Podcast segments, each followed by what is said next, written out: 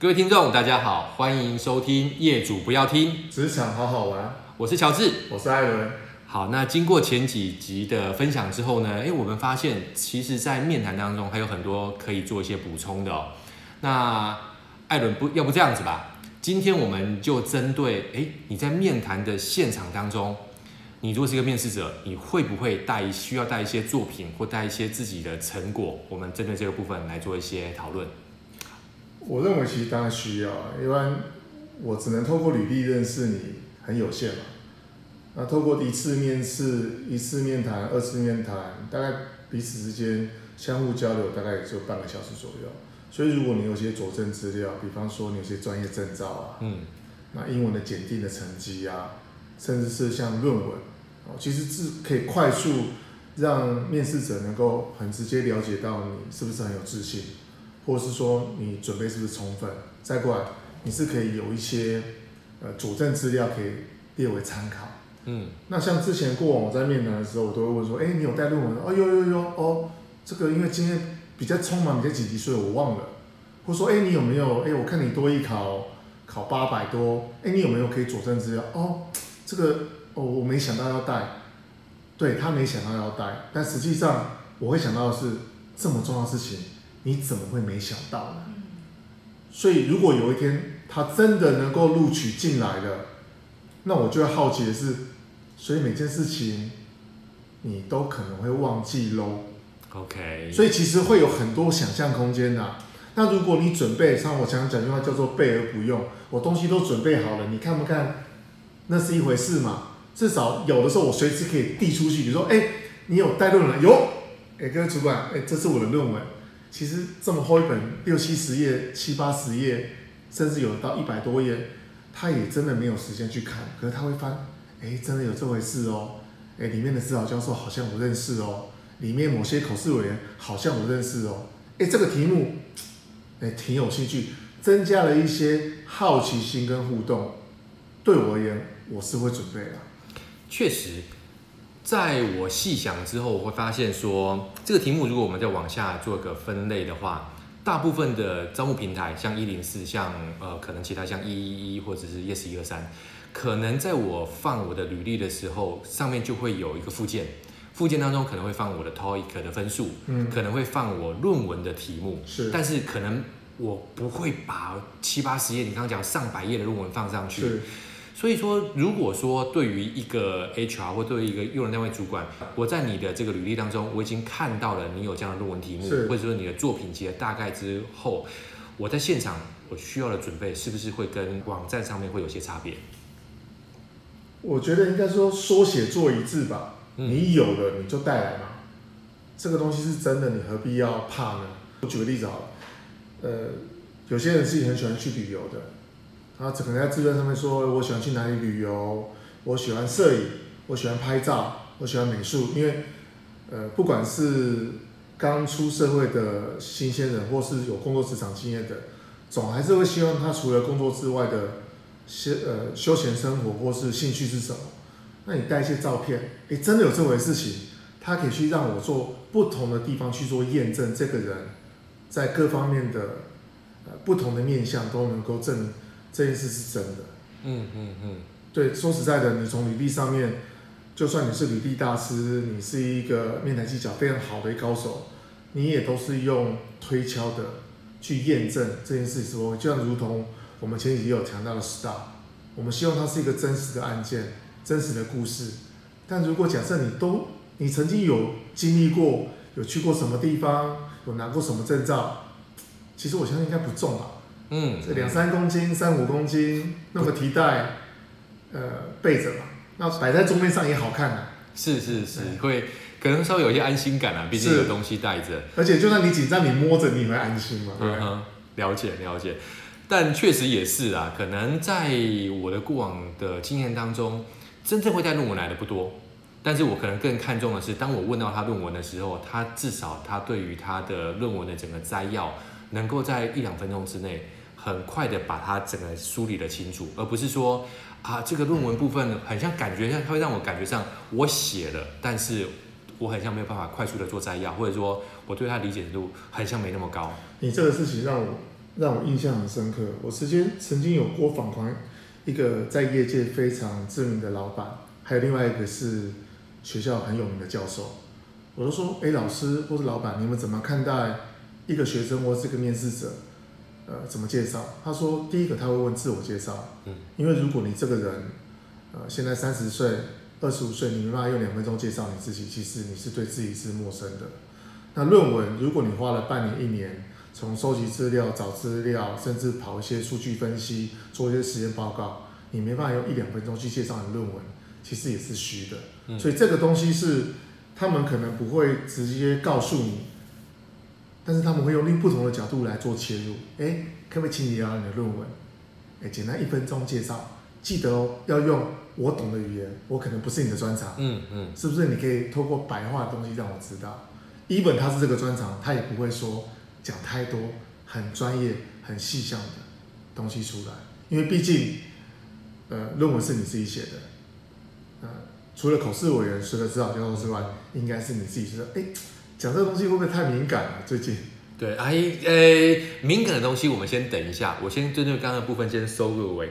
所以确实，其实这个命题很像我们如果更更回归到它的原点的话。它其实还是回归到你的面谈的时候的策略跟技巧，是因为可能就像刚刚艾伦所说的，并不会所有的面试的主管都会去翻阅或花很多时间去把你论文看完，但他们可能也会期待你的反应是，当我 cue 你，你需要在一分钟或者是。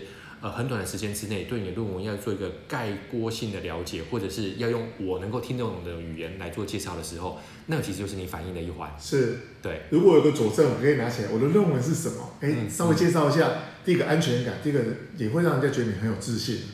那你的空口空口说白话，或是用想象的，其实两边没办法对到焦。沟通就是要把我脑筋想的东西，透过你懂的语言传递给你，那你脑就会产生画面嘛。所以其实面试只是一种传递的过程，让你更知道我是谁。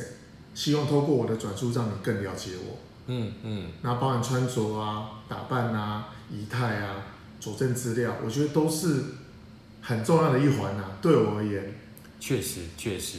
所以做个小小的补充，如果可以的话，除了自己带的那本实体的论文之外的话，我觉得像有一些研讨会可能会有一页或者或两页的 A4 的纸张，是让你的整个的论文的方向或者整个内容或你研究的主题，哎，用呃视觉性的方式来呈现，就会是一个好的方式。就如同刚才乔治讲的，很多人不见得会带。我记得印象中我，我我有一次面试，有一个学生穿的很正式，把他论文带来，我有点吓到。嗯，可是我后来回想说。他带来的，我其实这么多，我面试这么多人，呃，没有个八千也有一万吧。可是我对他印象是非常非常深刻的，嗯嗯，因为他带了本论文来，而且穿的很正式。其实无非就是让你对面的那个人，让你产生极度的印象跟好奇心。对，我是准备好的。对，嗯嗯，了解。确实啊，他的确也是我们讲的这个建立双方信任，或者是他这个形象的一环。是，好。接下来呢，我们要进到这一次的这个这一次的分享当中最危险的环节了。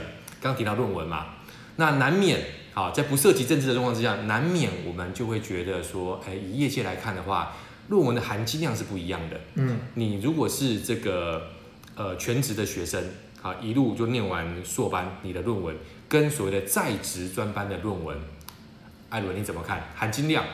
一般哦，这个。在职生通常假设以论文的主轴架构，从研究动机、研究方法、文献探讨，然后到最后的验证，哦，最后到结论。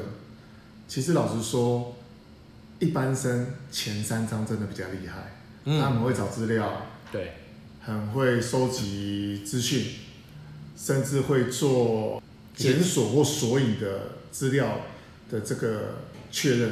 这是他们非常强，但他们比较弱的那一块是当研究结果出来的最后的归纳，嗯，他可能就草草就收掉了。对，因为比较没有一些工作，比较没有工作经验，没有实务经验，所以这是一个想象的画面，然后最后结果。所以一般生我通常会比较会看四跟第四章跟第五章，好奇问他说：“哎、嗯，你的结论跟研究限制好像跟前面不太一样。”我想看他的反应。嗯哼哼。可是如果他是在职生的话，他读的是在职专班，通常结论会先写好，之后再往前推，直到教授会告诉你，哎，你要想办法去找你的研究方法啊，甚至不管直锅直化或量化的这个分析要怎么操作啊，最后你要找一些文献来去佐证它，最后再找动机。所以其实两个的出发点是呃截然不同的，因为有工作经验的人，他的主题命名通常都会跟自己的工作相关。另外跟大家提一下哦，写论文其实有几个方向。哦，第一个，有些人会说写论文是写你目前在做的事情，嗯，好，工作在做，因为比较轻松，资料容易取得，哦，比较容易验证。第二个部分是写你有兴趣的，写你有兴趣的。什么叫写你有兴趣？就是说，哎，这个东西我很有兴趣，然后我下一份工作可以往这个方向走。那第三个东西就是，可能你知道说帮你验证是你可能第一个你完全没有兴趣，第二个部分是你可能在在操作东西中完全没有方向，那完全取决于指导教授给你给你的目标。所以我认为还是回归基本面来看，你怎么去看待你。这个角色对这个论文上面的理论跟基础，不管是在职生也好，一般生也好，其实出发点是完全不一样。甚至最好的也是两个如果可以用不同的角度切入，这个论文是非常非常完整的。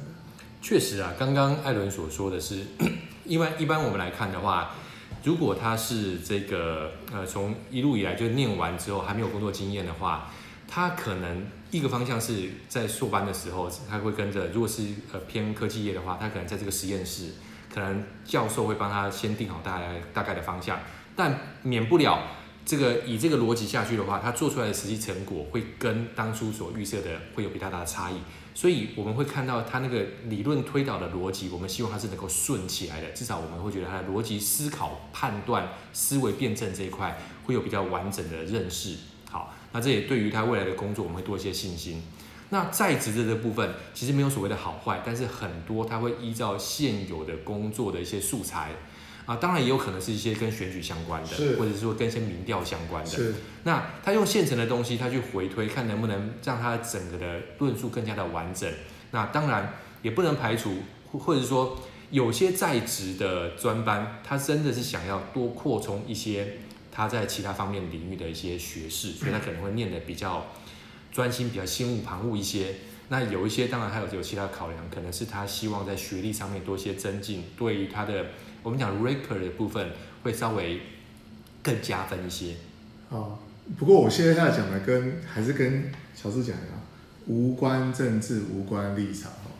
我还记得之前我在读读研究所的时候，一进一进一进去。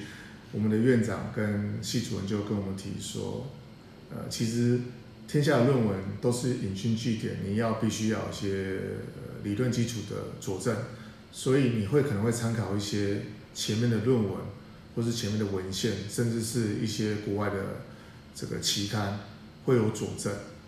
那如果你都没有，其实教授反倒会问你说，你的资料哪里来的，从哪里找？嗯嗯、所以我们最常会希望会找的是公开资讯站。或是透过关系拿到一些呃样本来做说明，但是教授常会跟你说，论文可以写得很不好，但是绝对不能够有抄袭的动作。嗯、但是你说哎，呃，参考别人的，难免都会有对方的一些想法，或是对方的一些说话的方式，所以会用换句话说，就是你必须要揉捏你自己的想法，把它写进去。那这样写进去。再过来，如果真的有用到它，呃，整个章节或是部分的字句，你可以用索引或剪影的方式把它截录出来，好出处。为了避免著作权的发生，毕竟我们并不是呃学校的教授，我们也只能透过业界的角度来看待论文的东西。因为学校有学校的伦理，这个论文有论文审视的方式，它绝对不会是单一一个个体能够呃能够去呈现的。所以，对于论文这一块，我觉得我们大概就今天点到这个地方。呃，请有面试者能够第一个有能够佐证，那东西能够验证。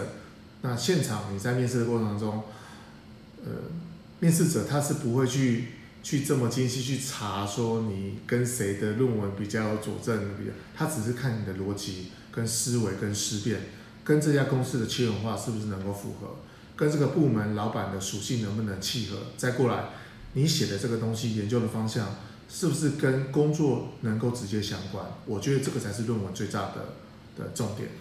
确实，因为。对于大部分企业来说，毕竟我们不是学术单位，所以说很少，或是基本上我没有听过会去做论文的查核。是，那也如同刚刚艾伦所说的，会看到论文，大部分都是在没有工作经验的工作者。